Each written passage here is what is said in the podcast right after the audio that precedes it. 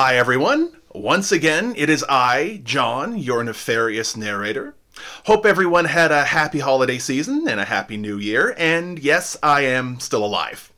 Uh, I took a break from working on the LOD, and it ended up being a little longer than I was planning on.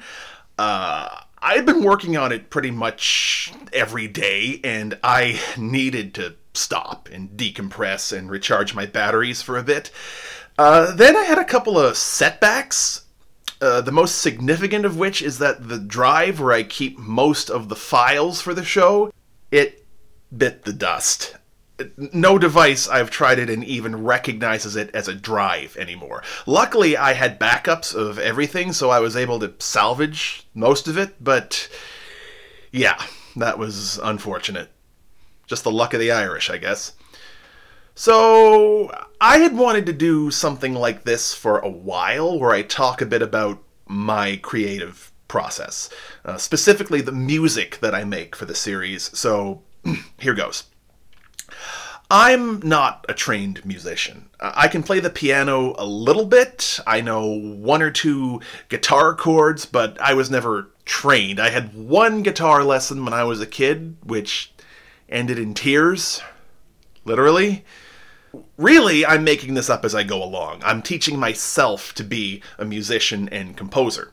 The whole idea behind the music was that I wanted something that would make the Lexicon of Dread stand out a bit, distinguish it from everything else that's out there. Whether or not I've done that is not really for me to say.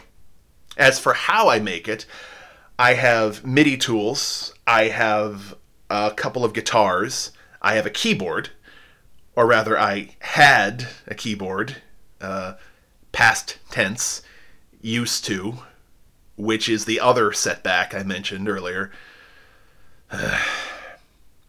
but one of the big things I do is sound manipulation, which is to say that I take found sounds, which could be musical or non musical in origin, and do things with them that make them sound totally different. And I'm going to give you an example of that right now cast your mind back to 11 or 12 years ago when vuvuzelas were a thing. I don't know if anybody actually remembers that.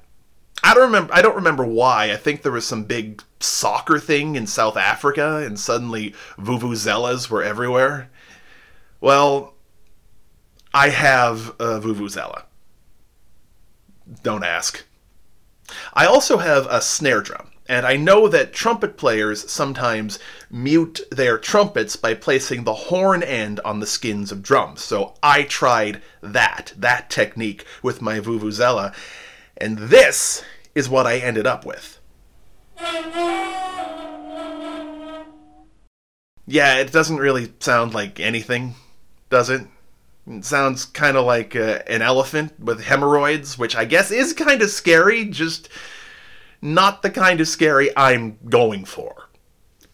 However, take that same sound, slow it down to 10% of its original speed, add a little bit more bass, and you get this.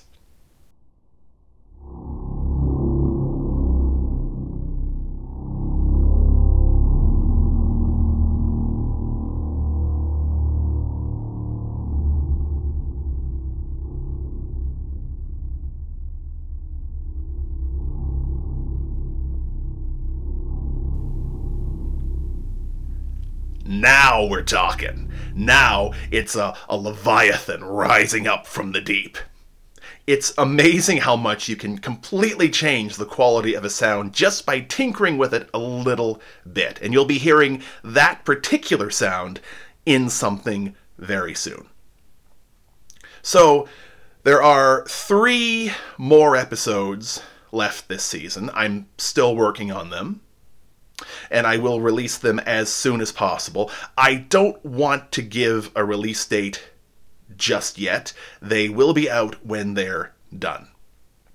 In the meantime, if you've enjoyed the music I've created so far, I suggest you go to Bandcamp and check out Hawkes River, which is what I'm calling my musical project. In in the fullness of time, I plan to release all the music I composed for the series through this platform.